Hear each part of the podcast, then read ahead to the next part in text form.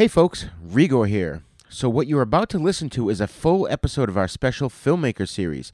Normally, it's available only on Patreon, but we wanted to give you a chance to hear what you're missing out on. This is part one of our interview with writer David Misch, who wrote for Mork and Mindy, Police Squad, and just a bunch of other TV shows and movies. So, if you like what you hear when you listen to this episode and you actually want to hear part two, then please go to our website at havenpodcasts.com and hit the Patreon link. Now, on with the show. Hey folks, Rigor here. First of all, I wanted to thank you so much for uh, joining Patreon, and you are in for a special treat today. This is our first special episode that we are releasing to Patreon subscribers. So um, you're going to get a cool one every month. So please keep coming back for more. This one, we interview the writer David Misch, who wrote for the TV series Mork and Mindy and Police Squad and a bunch of other stuff. And the episode was so hilarious and we went on for so long that it actually came out to two and a half hours. So what we've done is we've split it in half. And uh, right now, you're going to listen to part one of the David Misch interview. And then next month, we'll release part two. Hope you enjoy. Hi, this is Dee Wallace, and you're listening to the Then Is Now podcast.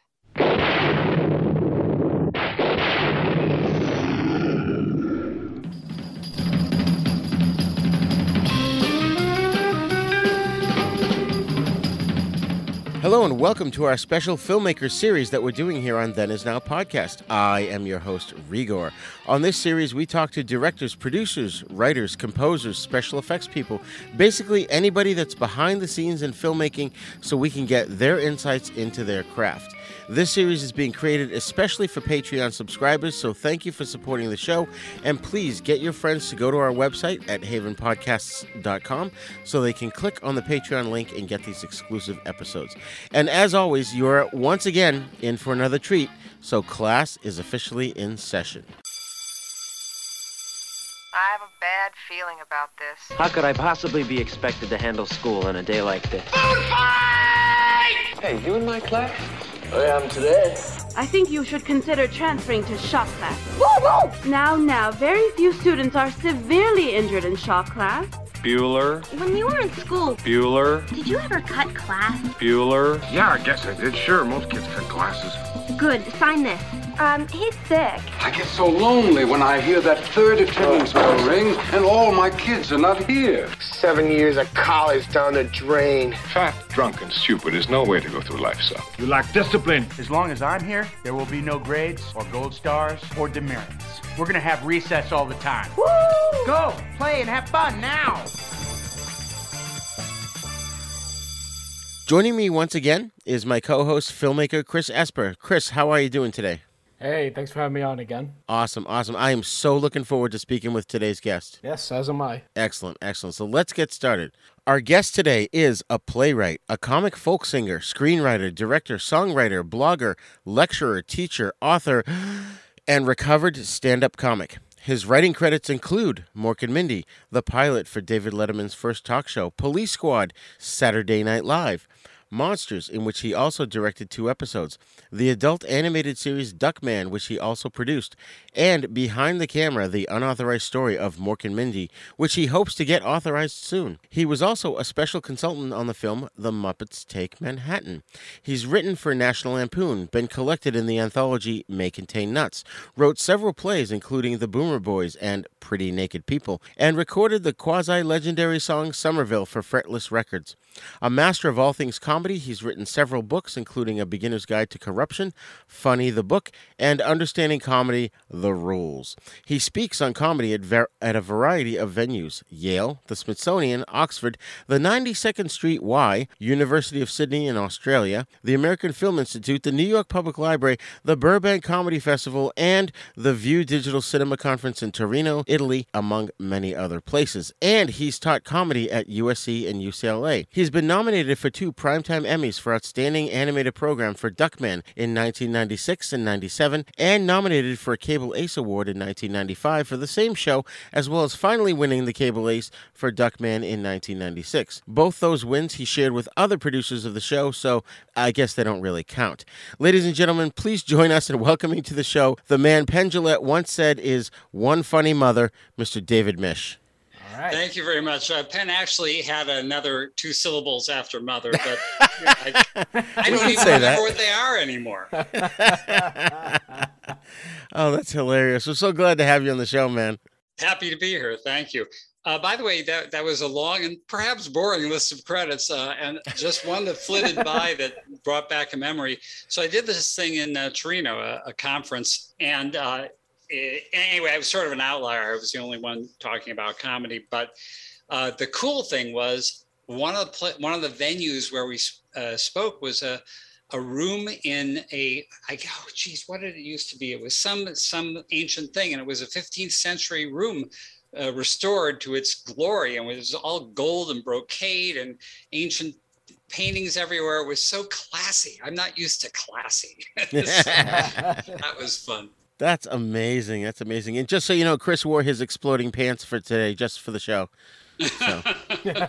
well, we'll I guess we'll hear if they work. So one of the things we always ask for t- first-time guests is, you know, how did I'm sure you've been asked this a thousand times, but how did you get onto the path of comedy? Was stand-up the first thing that you did? Actually, that is the thousandth time, and there's a balloon drop right Oh, here. Oh, awesome! Oh, I see them. My room, so it's very cool. um, yeah, how did I get into it? I started. Uh, I started out as a child, to quote an ancient humor book that I loved reading when I was a child, um, and it, I, I just. Uh, it was really prose that got me into it. S.J. Perelman, uh, James Thurber, I was uh, in awe of. Uh, Benchley, of course. Uh, and then I gradually discovered movies and uh, the Marx Brothers uh, first and foremost, and uh, then many other people and things after that. Uh, and I was kind of hooked. On the other hand, I went to college and actually learned things and wasn't exactly sure what I was going to do with my life. And when I, I okay, one night in college, uh, there was we had a coffee house where people performed and i had written some funny songs which i used to entertain my friends and they said you should go to the coffee house so i did and i got a great reaction. People just loved it. They were insane. And i thought wow i'm really talented. It was only five years later after my stand-up career had been going good but not great that i realized oh wait they were drunk. At the coffee house? yeah, and all my friends were drunk and screaming, you know, brilliant and cheering, and it's like, no, the whole thing was a lie, and I, I was just very slow catching up to that. But uh, it, it was when it was a year or so after college, I had moved to Cambridge, Massachusetts, and they had a beautiful uh, theater there called the Orson Welles Cinema. Oh, yeah. had uh, two theaters, and it was historic and fantastic. It wasn't historic; it was newly built, but it, they and you know, art films were not old films were not really shown back then. In addition to the Orson Welles, there was a theater called the Brattle, which started Yeah, yeah. showing Casablanca, which almost no one knew. And the, it, the Brattle was credited with having begun the whole idea of showing old movies in movie theaters. Anyway, the, the Welles did that too. And one day they had a double feature of uh, Duck Soup and Night at the Opera. And I had seen A Hard Day's Night when it came out, and I was in the theater, the movie theater, as the screams were so loud you couldn't hear what was going on on the screen. Uh, and that had always affected me. It's like, wow, it's so exciting and also uh, ear thrumming to be in, a part of that. But then in the Orson Welles, that happened with the Marx Brothers. They had not been seen really for decades. And the audience went insane. They were laughing so loud you couldn't hear half the dialogue. And I thought, I want to make people make that noise. I just found it extremely pleasing to, to see people so uh, at the extreme of happiness. Basically, they had to all wipe off their seats when they were done with the screen. so that made me think I want to do something in comedy, and I took out my old stupid uh, uh, college fun songs and started performing them, and didn't get booed off the stage too much, and then gradually transitioned to stand up. That's awesome. That's That's, awesome. I, I, I've been to the Brattle hundreds of times, and I've been to the Orson Welles. Uh, I grew up just north of Boston, and Oh. my parent my parents took me to see The House of Wax with Vincent Price in 3D there. Uh huh. And when we were leaving, I saw a poster for a movie called Parasite in 3D, and I'm like, oh, I really want to see that movie. And I do kind of regret that to this day, but either way, that was a great theater. Yeah, Yeah. absolutely. Yeah. So, so did you do all your stand up in New York and in Boston, or did you go to New York or LA? I L.A.? moved to New York. Uh, I had just sort of. Start, uh, by the way, uh, I should mention uh, for the historical record that uh, one of the uh, uh, songs I did is a quote funny folk singer, a which was once an actual job category, uh, was a song called Somerville, which, as you know, is Yes. named after a what was then a modest, unpretentious working class town called Somerville, which is now a very pretentious, extremely expensive uh, yuppie Right. town called Somerville. But in any case, at the time, the idea of a song devoted to Somerville was in itself laughable. Uh, and I wrote a song uh, damning, not damning, but uh, not praising with faint praise. Actually, no, it was praising with bland praise town of Somerville, and it actually caught on. And uh, I still have a uh, a trade paper called Radio and Records, which listed the playing uh, uh, uh, the playlist for local stations around the country, and the one for WBCN in Boston. Oh, wow. Had me listed above Bob Dylan. Wow. I was very proud of that until I realized that the listings were simply random. They didn't they Yeah. didn't reflect popularity, uh, but it was still cool. Anyways, so that song is uh, if anyone cares, it's on the internet for the watching. Uh, it's, I mean, for the listening. There's, not, For the there's no listening. video. That's amazing. So, when you went to New York, did you uh, did you work at the Improv or any of those famous places? I did, but not much. It was not my milieu, to use to use my native French. Great Uh, word. It uh, it was uh, you know it was the people performing for drunks and working out the same material night after night after night, and I just didn't think that was right for me. I and I did get out of it after a few years, but I always found it a little jarring, actually, to have the audience love me. Now, this is what all comedians go for, but on those times that it didn't happen all the time, of course, but once in a while it happened. When it did, I sort of shrunk back. It's like, wait a minute, you don't know me. What the hell? What are you thinking? uh, you have no relationship here. And that's not really the attitude comedians go for. Look, I worked with Robin Williams, so, you know, he subsisted on audience love, and I did not. I ended up doing exactly what I should have done, which is shrinking back, putting things on paper and letting other people do them and basking in the applause or laughter they got, but not having to do that work myself. So I was not really comfortable in the comedy clubs. I did it a bit. Then I moved to LA for Mork and Mindy, which we'll discuss, but I continued Right. performing for about a year uh, in between, you know, writing and uh, decided it just wasn't worth it. I just, you know, really was so much more comfortable writing than performing. And I wasn't great, but I was decent. The New Yorker gave me a little write up, which is pretty cool. And Oh, I played some some nice prestigious gigs, but I noticed that the comedy clubs did not go well with me. The jazz clubs did. I opened for Huh. Benson, and uh, they weren't jazz, but I opened for Talking Heads. I opened for Billy Wow. Joel, but this Wow. is when Talking Heads and Billy Joel were not super famous. They were like right, right. regionally known. But still, when I played at the jazz clubs, like with George Benson, and oh, and also the Persuasions I opened for, when I did that, the audiences really liked it because I think they were more intelligent and less drunk. So, because my, my humor was a little bit thinky uh, and a little offbeat, a little Python-esque, I like to think. Oh, excellent, That's excellent. And some of your contemporaries were like Milton Berle and Henny Youngman, right? Yeah, um, well, actually, this was before there was electricity, so you know, mostly people who had to have strong vocal cords. Uh, no, I was contemporaneous with Steven Wright. There was a guy. Okay. I, I have a I have a beard uh, and have for many years now, but without the beard, you can see I have a prominent chin. And I played a gig with another young man. Uh, we went, we drove out to Worcester together, and Oh, wow. uh, played Oh, wow. a gig uh, with. And this guy had an even bigger chin than I did, but who knows what Jay Leno ever got up to after. That's right. What about By like the way, Gilbert? I was named the most. Uh, I was named best comedian in Boston by Boston Magazine, and then Jay moved, oh, That's awesome. and that was that's that. hilarious. What about um like Gilbert Gottfried and uh you know Larry David and all them? And uh, it was Gabe Kaplan and John Byner. Were they just just a generation before you? Um, maybe a half generation before me, but remember, they weren't. I mean, when I was a stand-up, it was almost entirely in New York and Boston, so I didn't really know them. Uh, yeah, I, and I didn't really hang with comics very much. So just age-wise, you know, uh, it was more Steven Wright and uh, who are the people in the comedy boom there? I actually oh, Billy Crystal, Garry Shandling. Yeah, I I, pre- uh, I wouldn't say I preceded. I, I'm the same age as Billy, and uh, I worked with him a little bit at SNL. Um, Shandling, I never knew, but you know, I, I I've had a bunch of connections all over, and uh, but I don't really hang in comedy uh, comedian circles. I hang in comedy writer circles.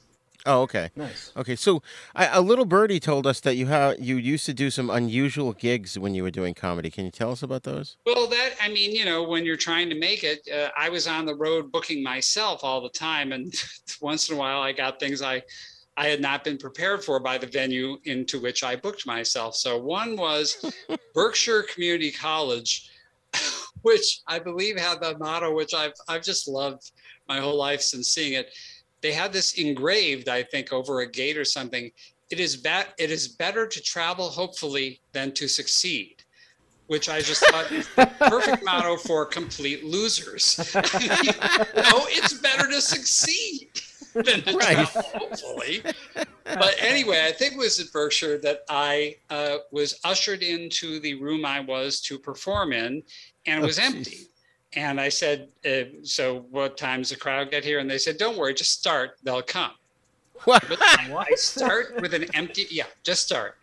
I don't think they thought very carefully about the difference between a folk singer and a funny folk singer. So anyway, I started, and then sure enough, a guy walked in, but he he looked odd. He was sort of dazed, and his he was pale, not a zombie exactly, but not a healthy human either.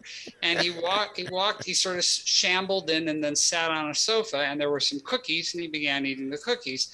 And then another guy came in, and a woman, and they, they and, and all young actually, college age, and gradually it became known to me. I forget how I discovered this that they were having a blood drive and I had been booked as the entertainment.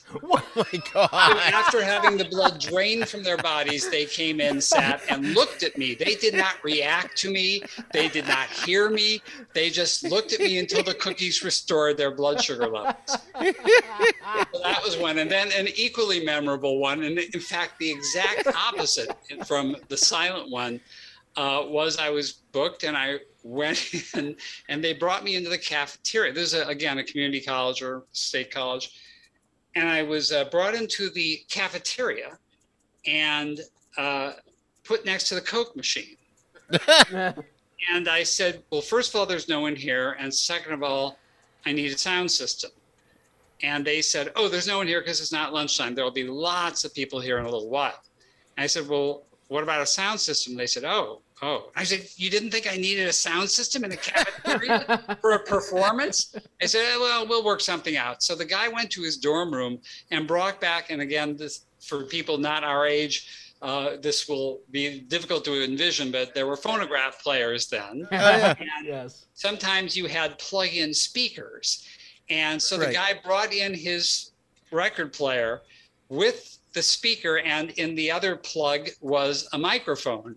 So there was no mic stand. I think I had to hold it while playing my guitar. I'm not quite sure how I managed that. And so and so I did it. So that was that. But then the other thing was it was a huge din, a huge commotion. There was no stage, there was no spotlight, there was nothing to indicate that the man standing next to the Coke machine had some sort of function in life. It was like I was the town, you know, moron, and I was just allowed to be there because I needed food, I guess. But the only time anyone heard me is when they come up, they came up to get a Coke.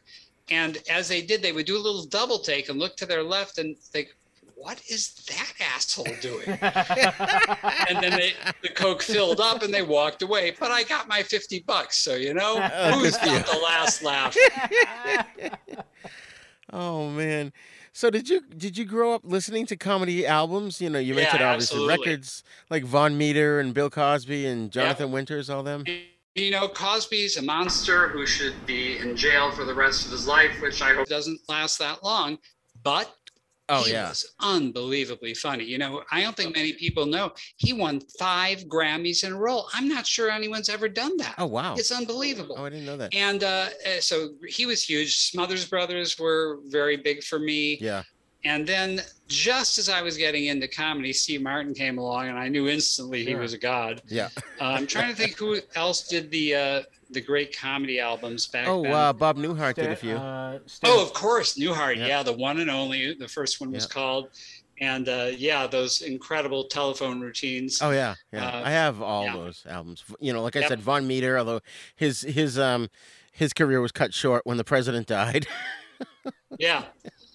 I, I believe there was some comedian, maybe it was Mort Sahl, who who said the Kennedy assassination was such a tragedy for Vaughn Meader. yeah. Oh yeah, yeah. Because that was his whole thing was doing the first family. You know. Oh, Yeah. man, there's so many. So a lot of those inspired you into getting into comedy. Yeah, I, I don't know why it just flashed in my head. Vaughn Meader was uh, evidently met with JFK, and uh, JFK said, uh, uh, uh, Meader said, "Do you think that I've captured your voice accurately?" He said, "No, you sound a little more like Teddy to me." That's great. But anyway, yeah, they were a huge influence, absolutely. Although I didn't really do, even my stand up was not, I didn't have really almost any jokes. I had one joke. Here was my one joke. I broke up with my girlfriend a little while ago. It was very painful. We had different religious beliefs. She was an atheist, and at the time I thought I was God. That's awesome. So that was it.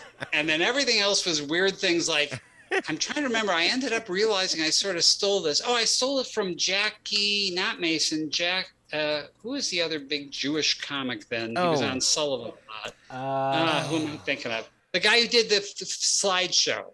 Oh, that He, he had a click, went click, click, and then he Yeah. would describe the.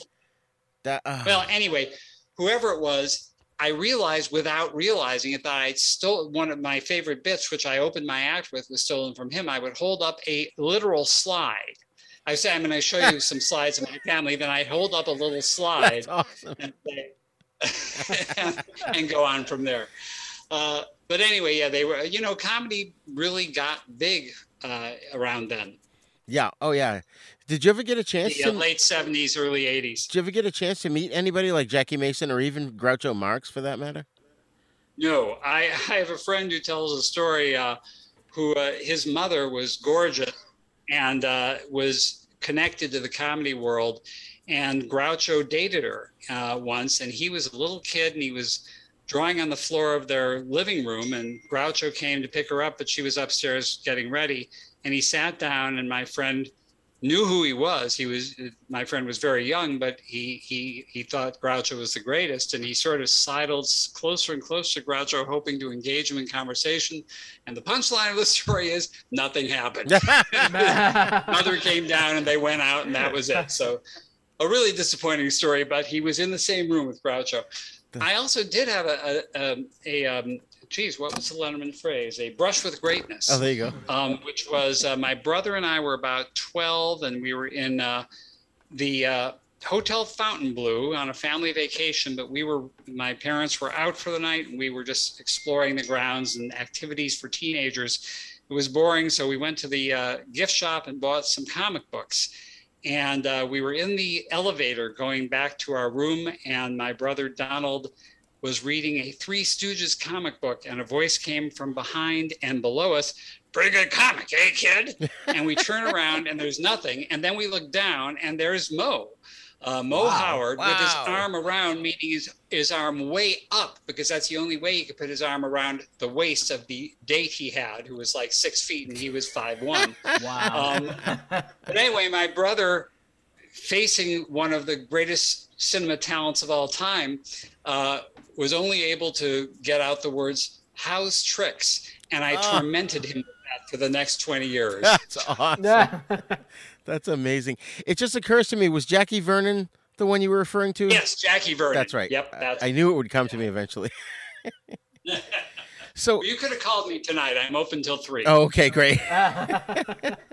Chris, I don't know if you know, uh, but off mic we were talking about we he- he can only do six hours. I was saying seven, but he's thinking around six. So nice. so, David, how did you go from doing the stand-up comedy into the um, actual writing of you know comedy, for lack Well, of a better a- term? Yeah, someone really important in the comedy world encouraged me to get out of it. Um, one, one really kind of, inc- so I was opening for some friends of mine from Boston. We moved from Boston to New York more or less together, and they were the hottest act in town, and I was opening for them. It was so amazing in this club. Uh, sometimes I would have to leave five or six. mi- I would le- have to get from the back of the club to the stage. It would take me ten minutes to push my way through this crowd. They threw the fire regulations out the door and just tried to cram as many people in as they could. Oh my god! And uh, the name of the act was Storm and Norman and Susie there, and I'm still close to both Norman and Susie, and they were wonderful. They opened for a Manhattan Transfer at Carnegie Hall. Oh and wow! Dylan's manager came to scout them. Bette Midler tried to get them to sell one of their songs. It was really an exciting time. And one night, uh, some people from SNL came. There was uh, there was a talent scout and Dan Aykroyd, who I didn't recognize. I said, "Oh, are you with the show too?" and uh, but also there was a manager there. His name was Buddy Morra, and he uh, managed some of the biggest acts in the biz. Along with, well, he was partners with Jack Rollins and Charles Joffe, two incredibly famous guys who produced all of Woody Allen's movies Oh yeah. and uh, won a bunch of Oscars. And Yep. but they all managed. Uh, let's see, Woody Allen, David Letterman, Billy Crystal, uh, Martin Mull. Uh, Oh, wow. geez, there are, there are one or two other really big ones, but that, uh, their names escape me now. And they end up manage, managing me. They had like 12 incredibly famous performers and one totally unknown writer. so it was a lot to live up to, and I didn't. But in any case, uh, it was very exciting being with them. They had a, um, a, a their their comedy roster. Uh, they had sketches made of everyone all on one piece of paper. Oh, and Robin Williams. Oh wow! And uh, Oh, yeah. so there we all were, and every one of them is someone you recognize except me. I think I still have a copy of that. Anyway, um, so uh, yeah, he, uh, Buddy, I Uh, he saw I only could do 10 minutes because there were so many people, they didn't have time for full shows anymore to get people in and out. So I just did 10 minutes. That was the 10 minutes the New Yorker reviewed favorably. And he said, Yeah, I liked it. But, you know, I think I need to see some more. Uh, I'm not sure you're ready yet. And I said, "Oh, Also, I've written some sketches. You want to see them? He said, Sure. And I sent him one, which he pronounced the funniest thing he'd ever read, which I was really complimented by because he read a lot of stuff. And he said, I can get you work. Come to LA. So I was preparing to come to LA and he called and said, I got you work. Two shows are bidding for you. One of them hmm. is a sitcom about an alien, and the other one is the Osmond Brothers show. and I, it was like a rock and a hard place because the Osmond brothers were white bread and you know dumb and they weren't hip and fun. But it was Provo, which was they lived. A, the show was shot in Provo, Utah, one of the most beautiful places in the world, and it would be a high-paying gig in primetime TV. Yeah. And the other one, what a new version of my favorite Martian? Right. Who is calling for that? It's the stupidest thing I've ever heard of. I was dreading that, but I had nothing to say about it. They had a bidding war, and Mork and Mindy won out, and I and to ease my anguish, Buddy said, um, you know, actually, the guy who's starring in it, we manage, and he's pretty good, and uh, that turned out to be more or less true. I met with Robin because we were both managed by the same guy, and I met with him in the parking lot of the comedy store before Mork began, before we'd even begun really writing. And uh, he said, um, he told me his hopes for the show. He said, We're going to really bring hip TV, uh, hip comedy to TV. We're going to really be edgy and out there. And I may not have known much at that point, but I knew that wasn't going to happen. so I said, absolutely, that sounds great. And it didn't happen. But, and you know, the other thing about Mork is I don't want to trash my own show because it was a good show and I'm proud of having done it. But it's really Robin. I'm not sure that those scripts were so brilliant in and of themselves. It needed Robin to give them life. So even though he did not ad lib the whole show, which is the legend that got out there, it, he didn't ad lib almost anything. Uh, most of his ad libs were grabbing his crotch and saying "fuck." Uh, so, and if you want to see that, you can go to YouTube and see the gag reel, the legendary gag, Sure. season one Yeah. gag reel, and you can see him in action. Oh, that's awesome. It's utterly hilarious. It is. but it couldn't go, get on TV. That's so awesome. um, I give Robin full credit for it, although I give us credit for the writing uh, as good as you know you think it was. That was indeed us.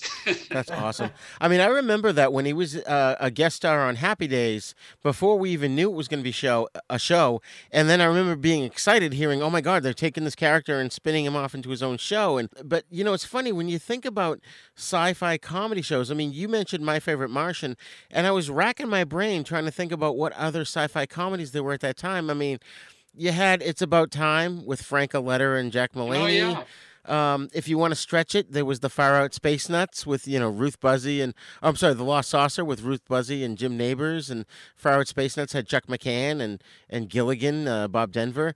Those were Sid, Sid and Marty Krofft Saturday morning shows, not prime time. And the only other one I could find online because I had a look was Quark with Richard Benjamin, which I vaguely remember. But I mean, Which you- was a little later, I think. I At least a couple I years later. I think it was yeah, it was either before or after Mork. But you guys were blazing a trail with a science fiction comedy. Yes, but there was not a lot of sci-fi in it. The premise was sci-fi, but Sure. and then you know the gags of his being able to drink with his finger, and but we tried to keep that to a minimum. It was mostly, and the, you know the uh, TV show Perfect Strangers literally stole the premise of just someone who doesn't know anything Right. learning about a culture. Right. So that was by far the major comedy thing. When uh, in season two, we opened with a truly sci fi episode, it was a disaster. It Oh, just wasn't right. such a great episode. Yeah. And uh, Hmm. it, it wasn't that funny. So the question of, uh, of how to combine sci-fi with comedy is still a bit open, although it's been done a lot more in recent years. Yeah. Right. Right. Yeah. Well, I, I mean, I- I'm I'm from a you know younger generation. I more or less was um, a '90s kid, and uh, I found I I discovered Mork and Mindy in my teenage years. Um, actually, thanks to my dad because he knew I was a Robert Williams fan.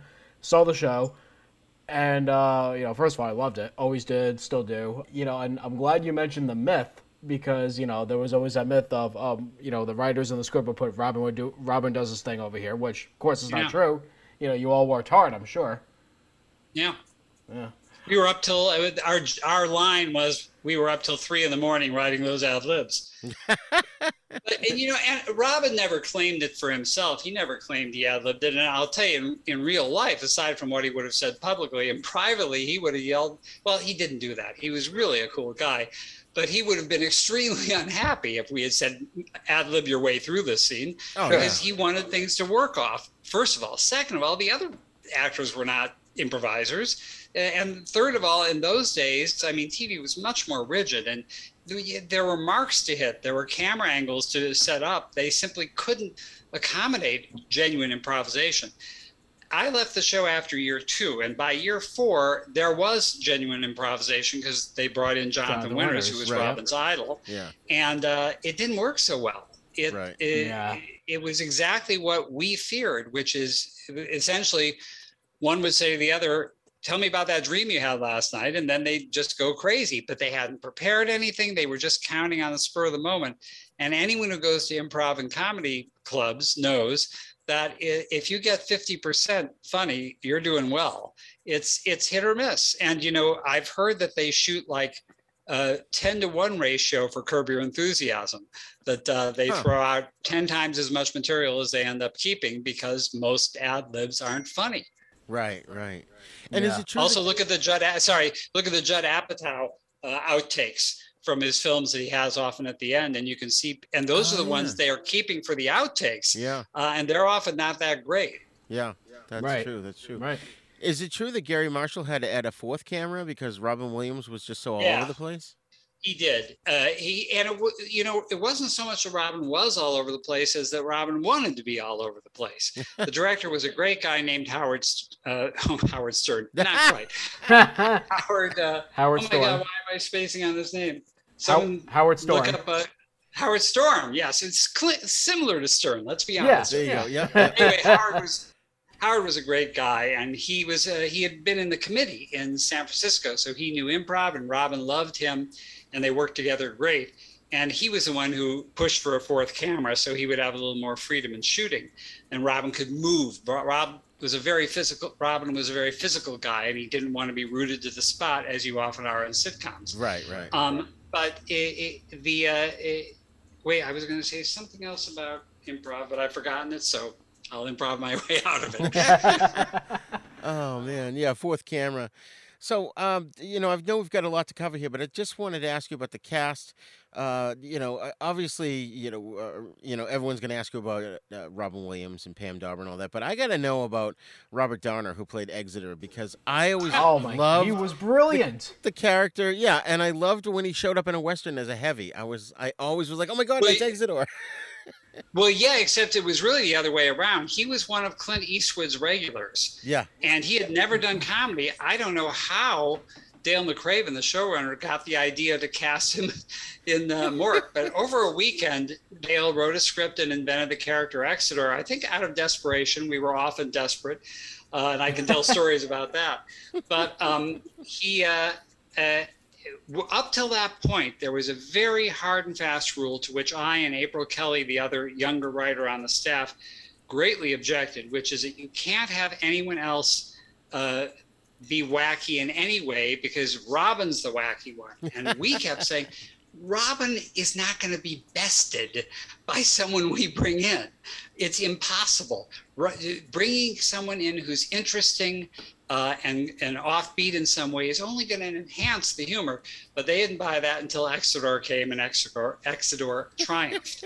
uh, but w- as an example of that, we had a huge uh, disagreement, April and I, with the rest of the staff, and especially the showrunners, about um, the uh, character of Mindy. Uh, Mindy had, as far as we could tell, no job, no friends. That's true. She would say, "Okay, I got to go now," but we had no idea what she was going to. Was she worked as a prostitute during the day? It's like, uh, and so uh, we, we were asked to write a, a, description of Mindy for some publication, and we wrote a fake one to get it out of our systems. And I remember we were looking for the most bland, at, uh, the the blandest adjectives we could think of, and the one I remember especially liking was exceptionally brown haired. and Pam knew it too. The the reason Pam was able to triumph is that she's first of all a lovely person that came through, and 2nd mm-hmm. of all she loved and was endlessly uh, amused by Robin, which also came through. So their genuine relationship uh, anchored the show and made her so lovable. But she had nothing. Mork, what are you doing? All we had to do, if only we had macros, then we could have just put that in every right. other line. That's great. Oh man, and you know, I heard that Conrad Janis was an actual uh, uh, jazz player. He was. Yeah. Uh, he had uh, the uh, Beverly Hills something jazz band, and also in it was a guy named George Segal who just died a few months ago uh, was a huge movie star oh, in yeah. the 60s. And uh, he and I ended up producing a, a show that he starred in, uh, very briefly uh, lived. But uh, anyway, Conrad was, and also his father was Sidney Janis, who ran one of the most prestigious art galleries in uh, England, in New York. Oh, wow. So um, Conrad was a very interesting guy, cultured and smart, uh, and also given I don't think almost anyone had anything to do first season except Robin. And then second season, Garry brought in um, uh, two other characters who were supposed to have what we had been begging for, which is character and eccentricities. And they just weren't right. The actors were great, but they were, they were given nothing to play. One of them was Gina Hecht, who yeah, uh, yeah, yeah. I'm still in touch with. And I remember when we first met up again after 30 years, uh, I said, let's let's talk Mork for a second. So, uh, what did you think of the situation? And she said, Did you guys hate me? Said, what, do you, what do you mean? Did we hate you? And you said, You gave me nothing. I had nothing to do. And we said, I know, I know, I know, I know. You were the girl. You were the, you're supposed to be interesting, but all you could be was the girl. Whenever we tried to give you something, it ended up not getting in.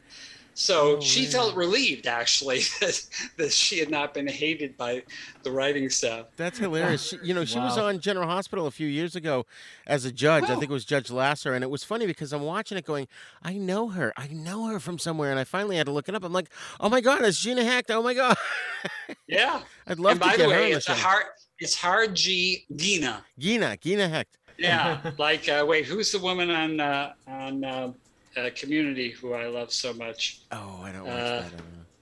Oh my god, a great show. You should check it out. But she has a hard uh, hard letter in there where it's not supposed to be. That's funny. Anyway, um, uh, so uh, I'm just just thought Alison Brie, but that's not it. Other one. Anyway, um, so yeah, the uh, the cast was uh, was great, but had nothing to do. The uh, the grandmother was played by a woman named Elizabeth Kerr, and she Yes. was Yeah. hired because she had a commercial out where someone said something, and in the commercial she responded, "You wiener." Yeah. And this And that got used in the show. Yeah. the equivalent of a meme in uh, 1978. So in the first two episodes, we were directed to have her say "you wiener" to someone every episode. One day, I'm walking to my car, which is in a, a parking area just away from the stages, but c- cast members, actors got to park by the stages. And Elizabeth Kerr comes driving up next to me in, in her, I think, sporty convertible. Uh, and she leaned out the window and almost in tears say, said, Please don't make me say wiener again. That's great. That's amazing. Oh my god. Yeah. I mean, you had a, a lot of other greats. You know, Jay Thomas, who also Oh, used yeah. to be a radio Yeah. DJ, and hmm And Jay was great. And Oh, yeah. uh, I became somewhat friends with him in later years, but he was given very little to do. right, right. Same with Tom Poston. You know, he was. Yes. Didn't he make greeting Yeah. cards? That was his thing. Yeah, Mr. and he had some funny bits actually. Uh, Tom was really a prince among men, and I'd grown up watching him in what was it, Fifth, uh, or wait, what was the name? Or Z- Zhao? It was a sci- It was Oh. a thing where he could stop time by snapping his fingers or something. Right, right. Oh, I can't remember it off the top of my head. I but can't yeah. remember. It had a one-word title, but anyway, he was terrific. He was also managed by Rollins Joffe and uh, uh, a great guy. Uh, he played a drunk green card guy the first season I was, uh, the first season he was on, which was my second season. Then when I left, they said we can't make fun of drunks, so he lost almost the only characteristic he had by, the, by the way, I remember one. Uh, some of our best writing was done under the threat of humiliation, and uh, I'll get back to the one with Tom. Uh, but for actually, I'll do the Tom one first. So we had a story uh, that we gave to a freelancer, and the freelancers often simply could not get the show at all. And this script came in horrible. And April Kelly and I had one weekend to rewrite it because the show shot on a Thursday and Friday we sort of worked things out, and then Monday was the table read. So we um, completely rewrote the script in one weekend, and it came out great. We gave uh, the idea was that Mork uh, had adopted a worm, I think, as a pet. Oh yeah. I think it was a worm, something like that. And uh, he had to give a funeral funeral oration, right. and we knew he loved George Jessel, who was a famous Nice. comic at the time, who was famous for his funeral oration. So he did it in the voice of George Jessel, Yeah. and the audience was in stitches, and we were very, very pleased. The other show we had to rewrite, uh, and, and it was really all hands on deck. The red lights and buzzers were going like crazy. It was the season of Jiggle, which was uh, 79, 80. Uh, Charlie's Angels came on the air, and all the ABC shows had to have Jiggle, which for those of you young people was women's breasts bouncing. Right. And, uh, if I may be blunt.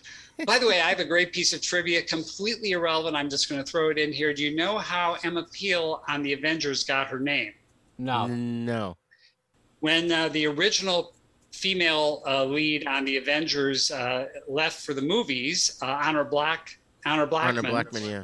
uh, they had to re- replace her, and the show, the producer was sitting around, and someone said, you know, whoever it is has to have male appeal, M appeal. And that's where it came. Ah. wow, that's crazy. Oh, man. Anyway, so our M appeal was Raquel Welch. We got Raquel Oh, Welch, wow. and everyone knew she a couldn't act and b couldn't do comedy. Although years later, Richard Lester got a fantastic comedy performance out of her in the Three and Four Musketeers movies. That's movies. right. Yep. Yeah, but in any case, so she came in and oh, I have some rocky stories, but uh, she's still alive, so I guess I I probably shouldn't tell them. But she was she was quite a piece of work. I think I'll tell this one. Okay, good. Um, this one is not actually libelous, I don't think. Uh, we the idea is she was going to play a sexy space commander, and she makes her entrance flanked. Actually, her two lieutenants come out first, and then she comes out. so we got some beautiful women. One was a play a play playmate of the year. The other one was one of Bob Fosse's top dancers. And they were going to come out strutting their stuff, stand there, and then Raquel Welch comes out. Who could triumph even over these gorgeous women? Right. So that wasn't how Ms. Welch saw it. And after the um, uh, table read, she said, uh, and the actors had gone, it was just the writers and producers. And she said, You know, I, I just had a great idea for the entrance.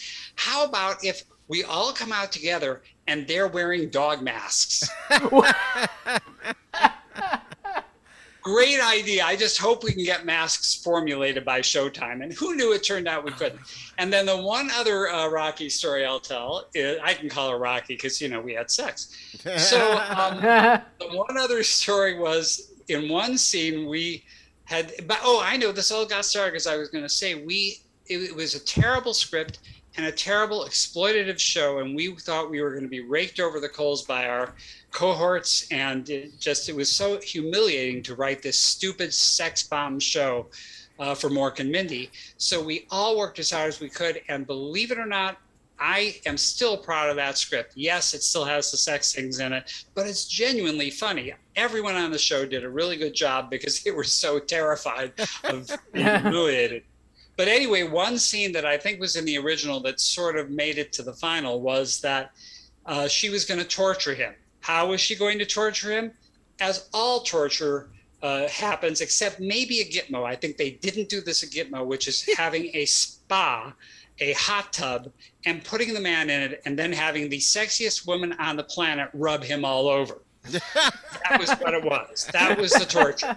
That's so hilarious. they played the scene. As I recall, we did have some funny lines in there to try to distract people from the horribleness of the whole thing. But anyway, it was over. And Howard Storm, the director, said, Okay, that's a wrap. Let's go to the next scene. And Robin called out and he said, Okay, out of the tub and let's go to the next scene. And Robin said, I'm afraid we can't do that right now. oh man, well he was happy to see her, you know. he was very happy to see her. That's Robin and uh, I, I was a protean human being. He uh, he had a healthy sex life and uh, a he you know in the you can see it in the um, the outtakes that uh, he just was grabbing his crotch constantly. Oh jeez. It just needed attention from someone, and if there was no one else, he'd do it himself. Oh man! By the way, real quick, um, regarding uh, the, Tom Poston, the movie was Zotz. Yes, Zotz. He gets the Absolutely. amulet with magic powers, and I remember that now because Jim Backus was in that. Oh yeah, That's hilarious. Thurston Howell the third. Yep. Oh yes, and uh, Mr. Magoo. Yeah.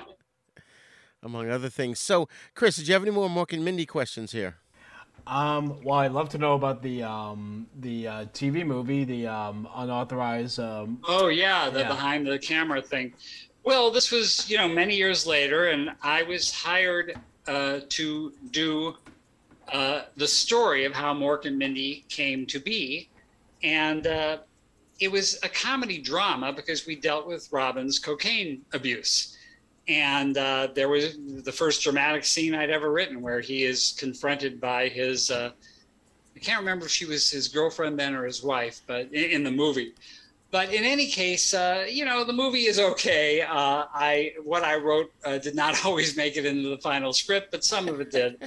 Uh, I remember I was at a party with Gina Hecht uh, soon after the movie came out, and she was saying, "Did you see that horrible Mork and Mindy movie? Oh my God, it was so stupid." And she was saying it to me. There were like three other people in the circle, but I said, "Well, yes, I saw it." oh man! All right, didn't want to ruin the party, but I don't agree with her. I thought it was a I thought it was a mediocre movie, not a terrible movie. Well, and I'm very proud of what I I had a few things I was proud of, including first of all, they hired me essentially because they couldn't mimic Robin's voice very well, and they thought they would hire someone who had done it to do it, and I did that, I think. But the uh, great line I thought was at the end. The idea is he uh, beat cocaine. In real life, he did beat it, but then he fell back into it uh, a, a number of times in his life. He was an addictive personality, but he, he didn't want to be, and he fought it a lot. Right. But anyway, at the end, uh, he's walking out of the studio after he's kicked it, and uh, a shadowy figure comes up to him and says, "Hey, Robin, you want you want some blow?" And he says, "Yes," and then walks away. Oh, geez. I thought that was pretty cool. Yeah. But um, in any case, uh, it was uh, an interesting experience. The whole thing was contingent on finding a Mork. How can you find someone to play Robin Williams? And they said we, we won't make the movie. The network said we won't make the movie until you can, un- unless you can find someone. There, the audition process was, you know, endless. And we got the tapes, and I was sort of the guy who was supposed to judge. And uh, I, we got a tape from New York from a guy named Chris Diamantopoulos, and he fucking nailed it. It was incredible. He said Robin was his idol. He'd studied him. He'd imitated him a million times long before we asked for someone to play him. And he did a terrific job. He ended up doing uh, some more things. He was on, uh, what was it, episodes, was it? Or Nip Tuck, one of those shows, Oh, okay. early cable shows. And he did very well, but I, I don't think he's still active. But he, he did a great job, and uh, it, it was amazing it sort of took a little bit of the shine off Robin because I had always thought he was inimitable, but he Right. imitated him very effectively. Well, it was definitely better than the uh, Abbott and Costello biopic with Harvey Korman and Buddy Hackett. So Oh my get that going God. for you. Well, you know, but all, my hero is Buster Keaton, and there was a Donald O'Connor loved him and was cast in the Buster Keaton story, Right. and it was terrible, just beyond belief horrible. But it made Buster solvent for the rest of his life. So we're all, all Keaton fans are grateful for that movie. That's true. That's Yeah. true. So let's move on to Police Squad because hands down, it's one of my favorites. You know, with that and an airplane next to Monty Python's Flying Circus. I mean, I still quote, you know, Police Squad to this day and Airplane and all those. And I, I was heartbroken when it got canceled. I can't believe it was only six episodes because as a kid, it felt like a lot more. Um, because, you know, Buddy and I, and I used to watch it religiously. And, you know, we got, obviously, except for the adult humor, we got a lot of the humor. But, you know, like, um, you know, Frank Drebin going, well, we're sorry to bother you at such a time like this, Mrs. Twice. We would have come earlier, but your husband wasn't dead then. You know, that was great. I can't take credit for that, but I will. uh, yeah, it was it was wonderful because uh, finally, uh, Mork was a great experience. But Police Squad, I was working with people my age who were genuinely hip and had written one and directed uh, one of the funniest movies in history, Airplane. And uh, so I was. And by the way, Police Squad was going to be their second movie, but they couldn't sell it, so they reconfigured it as a TV series. Um, but anyway, it was a great experience. I, I can remember a few things. One was um, we were put into three person writing teams. We, none of the staff, well, there were, I guess, just two, there were six staff writers, and they were arbitrarily divided into three person teams. I was made the titular head of one of the teams. But the real thing is, what the hell? What? Why are we three-person teams? Why can't we just be writers like on every other TV show? Right. And Zucker, Abrahams Zucker, or ZAZ as they were Right. called by us, said, "Oh, it's very simple. Uh, you have to have a three-person team writing a comedy because that way there's a deciding vote. huh. Interesting. Because you know, if two people think it's not funny and one person does, it's not funny. But Why don't they anyway, just hire a seventh person? yeah, that would have been the simplest way. Anyway, that caused a, a little bit of friction, but basically we we had a wonderful time doing it. And uh, the scripts, because writers were doing it, the scripts were followed, followed religiously to the syllable. Joe Dante directed one of my episodes, and Oh, that wow. was uh, great. He did a wonderful job, and uh, it was great working with Leslie Nielsen, who. Um, uh, it's now quite well known, but uh, at one time wasn't. Uh, he he lived his life accompanied by a joy buzzer. Yes. So when you shook hands with him for the first time, there was a, a fart. Well, actually, it wasn't a joy noise. The- the fart joy buzzer was a fart fart machine. Right. so you got a, when you shook his hand for the first time, and he thought that was the funniest thing ever. Uh, it got a little old. By the way, you say you watched all six episodes, but I don't think you did initially. It was a summer show, I think. Right. Wait, was it summer? But I, it was only four episodes. There were two extra that weren't shown. It was canceled so quickly. Really? And then it was shown, I think maybe in reruns, they showed all six. Okay, I know Um, I've definitely in the in, you know since then seen them. But there are a few uh, uh, few legends about Police Squad. One, oh, and by the way, in s- my self-aggrandizing mode, if you're interested, the legendary seventh episode of Police Squad, Ooh. which was commissioned and written and by me and was going to be directed solo by me. But then the show was canceled after six, which I think they knew there was a chance of it happening. anyway, that's available on my website. There's a TV section. Go there and then go to um, Police Squad. And there at the bottom, there's a link, and you can get a PDF of the entire script, which has was discovered a year or two ago by a bunch of ma- uh, online sites like Vulture and things like that who pronounced it funny. Anyway, so uh, you see the uh, the police squad that never was. We were up against Mannix, which was a huge hit. Oh yeah. And uh, uh, so when people say that Police Squad wasn't popular, I don't think that's true. We didn't win our time slot, and therefore we didn't do great. But we were up against a, a, a top ten hit. The other uh, interesting thing is that uh, John Belushi was friends with a man named Tino Insana, who is one of my writing team, and they had been in a comedy team once, and he came over to the set a few times in the last weeks of his life. Uh, he even uh, drunkenly threw the drummer in our wrap party threw the dr- there was a band and he threw the drummer off the drum set so he could drum. The drummer was our pa it was like not a nice thing to do but yeah he was drunk. Also by the way he looked horrible. If he didn't die Oh it would have God. been a shock. He just it was so clear and then i recreated you know his death uh, with um, in the robin williams movie because Right. uh, yeah, because that was a, a big uh, thing where Robin was the second to last person to see him alive Wow. uh, in Robert De Niro's hotel suite, and um, there was a, a, a there were some moments where it sounded like he might be arrested on suspicion of murder. Jesus jeez. Christ! But eh, he was not guilty of murder. He was not there when it happened, and he got out of it.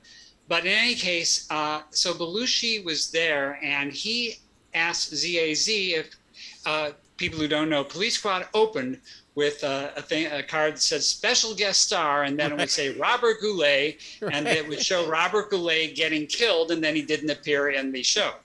Uh, and they did that six times. And Belushi said, "I'd like to do one." And they said, and ZAZ told us to us, we weren't in the room when it happened, but they said, uh, "How would you like to die?" And he said, uh, "Drug overdose." Oh God. Wow. And they said, you know, it's an eight o'clock Thursday show. We can't really do that. Uh, so he said, how about drowning? And they said, okay. And they did. They shot a thing of John Belushi being drowned, but he died a few weeks later, and they either buried or uh, eliminated the footage. It's never Wow. been seen. Wow. Oh, that's But he actually shot it. Wow. That's, Wow. I, I love Yeah. that. Like, you know, special guest star Lorne Greene, and then the car stops and drops his body out, and he's rolled rolls over with a knife in his chest. Right. it was great. And by the way, uh, I I'm a pretty cocky guy and like to think I got most of the answers where comedy is concerned. And I learned uh, quite a few things from ZAZ. One is the Johnny the Shoe Boy running gag. I said, you know, it's funny the first time, but please. And they said, no, it's funny every time, and they were right. And uh, what was the other one that I was really skeptical about? Oh, I never got see you next Wednesday, but that was a, an in joke that they insist on having in every script. Uh, wait, there was another. Ah, what was the other thing I disagreed with them about and was totally wrong? Was it Nordberg Oh, I being too tall? The freeze frame ending. Yes. Uh, yeah. I just thought again that would get old, and it so didn't. And they were able to build on it a bit. And I wrote two of them for the two shows I wrote, uh, and I wrote with the team, of course. but uh, yeah, those things were, were very funny and great fun to shoot. The, the, the big challenge with shooting it was that people would start to crack up. Yeah. Did you write the one with the chimpanzee starts going nuts in the freeze frame? don't remember if that was me or not. I think maybe not. I remember the coffee, pouring the coffee, and it just they kept pouring, but they were freeze framed. Right, right. I don't remember if I looked at the scripts, I could probably remember, or the TV show itself, I could remember better. The main one I remember was in the boxing show. Um, Drebin comes into a bar and uh, sits down on a stool, which is too low for him. And the bartender says, Well, you have, and he says, screwdriver. And the bartender hands him a screwdriver. He reorients the stool. That was my. Oh, Oh, and, and uh, one gag I did not write. One of the other members of my team was Robert Wuhl, W U H L, who was Yes. a well-known comic at the time, and uh, he wrote a, a scene where we have the sexy saxophone lead into a scene. And uh, uh, they're in the locker room uh, before the big fight for the boxer, who's the uh, protagonist in this episode. And uh, Drebin, who's his manager, comes in and says, "Come on now, no sax before a fight." yeah. Oh, I should have Oh, said he's playing the saxophone. Anyway, I love that. Like in Airplane too. Like the just this, that show in Airplane. The the um the jokes are ones that you can retail. Like I'll do stuff like if someone offers me you know something like you know chewing gum. Uh, yes, it is. You know, or, or there was there was one time when my kids were younger. They're now in their late teens and twenties, and um, I said something.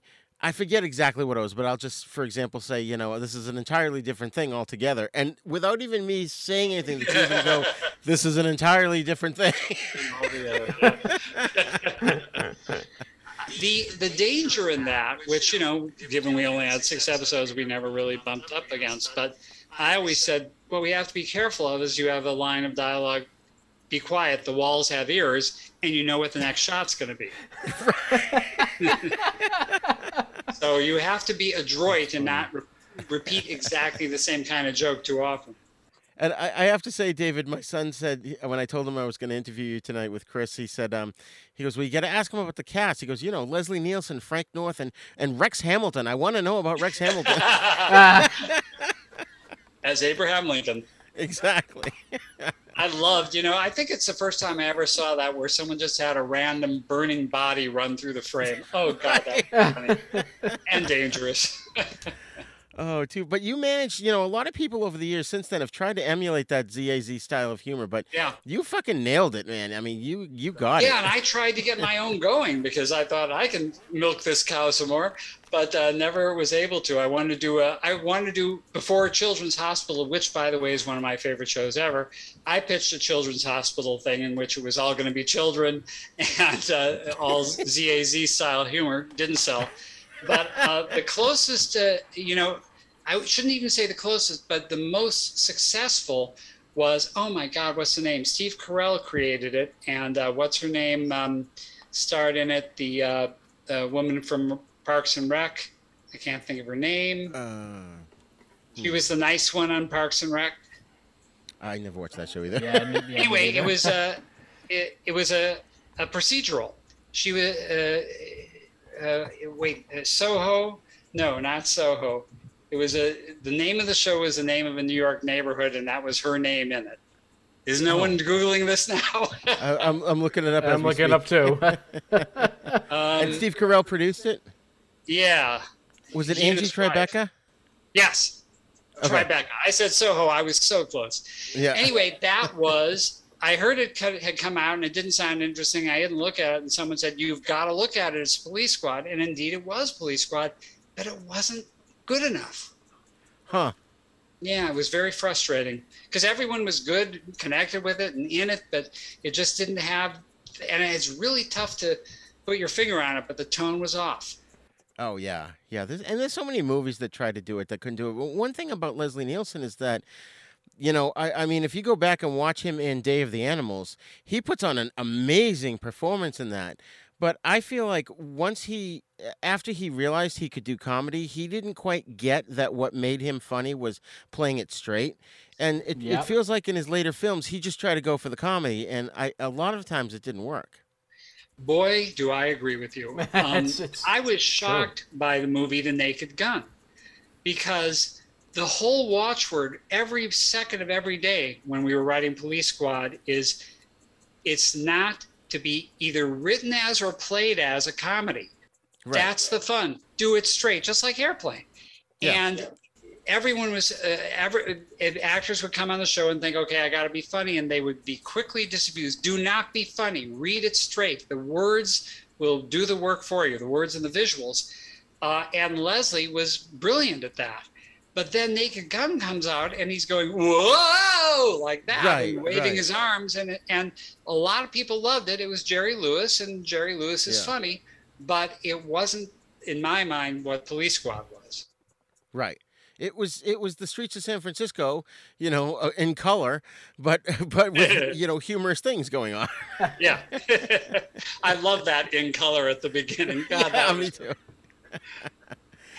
um. So uh, uh, Chris doesn't. I well, actually, I shouldn't say you don't. I I don't know if you know this story, but David, can you tell us why uh, it got canceled? And uh, I'm sure the listeners, most listeners, don't know. I know why, but Well, I mean, I you- only you- somewhat know. what you know is the legend. We're not 100% sure it's true, but word got out that one of the ABC executives was talking about uh, the show over dinner, and his little daughter said, uh, Daddy, it's not funny. I mean, you can tell that because the little people, in, even the little people inside the TV aren't laughing, meaning it didn't have a laugh track. Oh, oh wow. that's funny. Uh, That and it was the sight gags. You had to actually pay attention to it, right? Oh, that's very true, and that's my been my line all, all over the years. The problem with it as a TV show is you had to watch it. My mother, for instance, never watched TV. She sat in front of the TV and she knitted, and she would occasionally look up. And if you look up occasionally, you're going to think it's a dramatic TV show. Right. It's true. That's hilarious. So, Chris, do you have any more Police Squad questions for him? Uh, no, but uh, I'd love to. Um, uh, but I would like to know about one of the next things that you did, which was uh, Muppets Take Manhattan. Uh, how'd you get involved working on that? I had a friend who uh, uh, was uh, producing movies in New York. Uh, he had produced uh, a couple Woody Allen movies, and he was hired to do the Muppets Take Manhattan. And they decided they had uh, the script was all done, but they decided uh, they were going to have some guest star cameos as they had had in the previous movies Mm-hmm. and wanted to get someone in, to come in just to write the cameos. So uh, he thought of me, and it was beneath me. I mean, please, the Muppets, they're not hip. I was very obsessed with being hip. And uh, I really wasn't interested. And he said, Well, David, before you say no, listen to who we have Dustin Hoffman, Laurence Olivier, Christopher Reeve, Richard Pryor, Steve Martin, Lily Tomlin. By this point, of course, I was collapsed on the floor, having gasping and spitting up blood. Right. I mean, yes, yes, yes. so I boy, got did hired. that! Oh boy, did I change. Yeah, it did. So here's what happened Dustin Hoffman evidently killed at parties doing his impression of Robert Evans, the Right. production chief of Paramount Studios, Sure. who is, is a very distinctive uh, affect. And by the way, there's a fantastic documentary about him called The Kid Stays in the Picture. yes, Fascinating it's guy. really good. Yeah. really good. Anyway, so his Bobby Evans impression was killer, and he decided he was going to debut it on the big screen in the Muppets Take Manhattan, playing a theatrical producer. So, uh, about a week after I'd been hired, and it started, I'd already written uh, Lily Tomlin's scene and uh, a few others, and um, the word came down that Dustin Hoffman would not be doing it because he was afraid that Evans might take offense. By the way, he ended up doing it in a movie called Wag the Dog. That's his Bobby Evans impression. Right. But anyway, a funny thing happened when Dustin Hoffman dropped out, every other celebrity dropped out.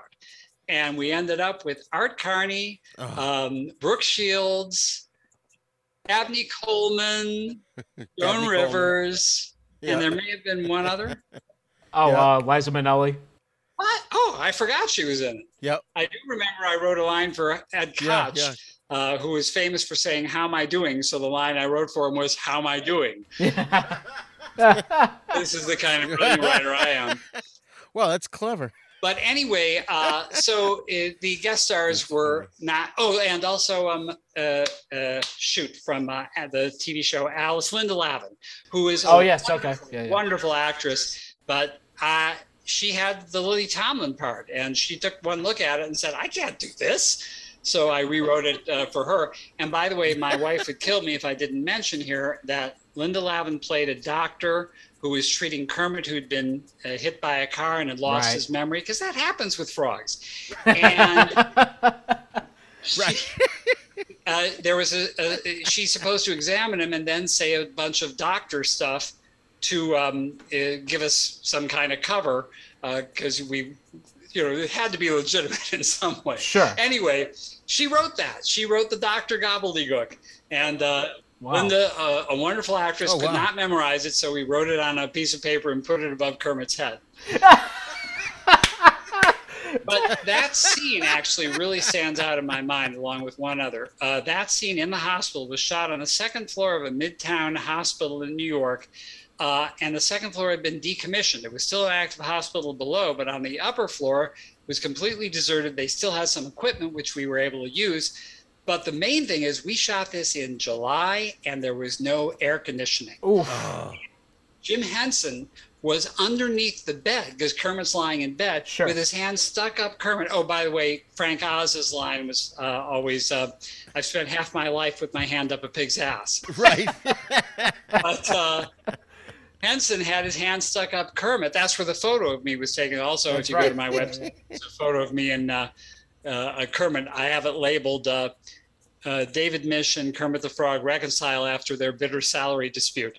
But in any case, uh, he he comes up out of the bed between takes, drenched. It's like he just took a Oh, bath. wow. He just bathed in sweat. I It bet. was so difficult. I bet. Uh, the other thing I remember about that scene is there was a uh, painting just off to the side uh, of the bed to indicate that it was a hospital room. And uh, I was kneeled inches away, kneeling with my hand positioned artfully beneath my chin and my clipboard on my le- in my left hand, and just being all the professional writer re- ready to leap in if I was needed in any way. And after the first take, we said, "Well," so the uh, DP said, "Well, that's not usable." And why? Because Misch is in it. I was reflected in. The- I wish they'd use that take. Oh, that's too That's funny. You know what? My wife and I and my grandson rewatched that recently just in preparation for the show, and I didn't realize that she wasn't a celebrity at the time, but Gates McFadden plays Dabney Coleman's secretary at the beginning. yeah. Oh my God, I did not know that. Yeah. I'm like, I know her. Wait, she's the doctor from Next Generation. yeah. What do you know?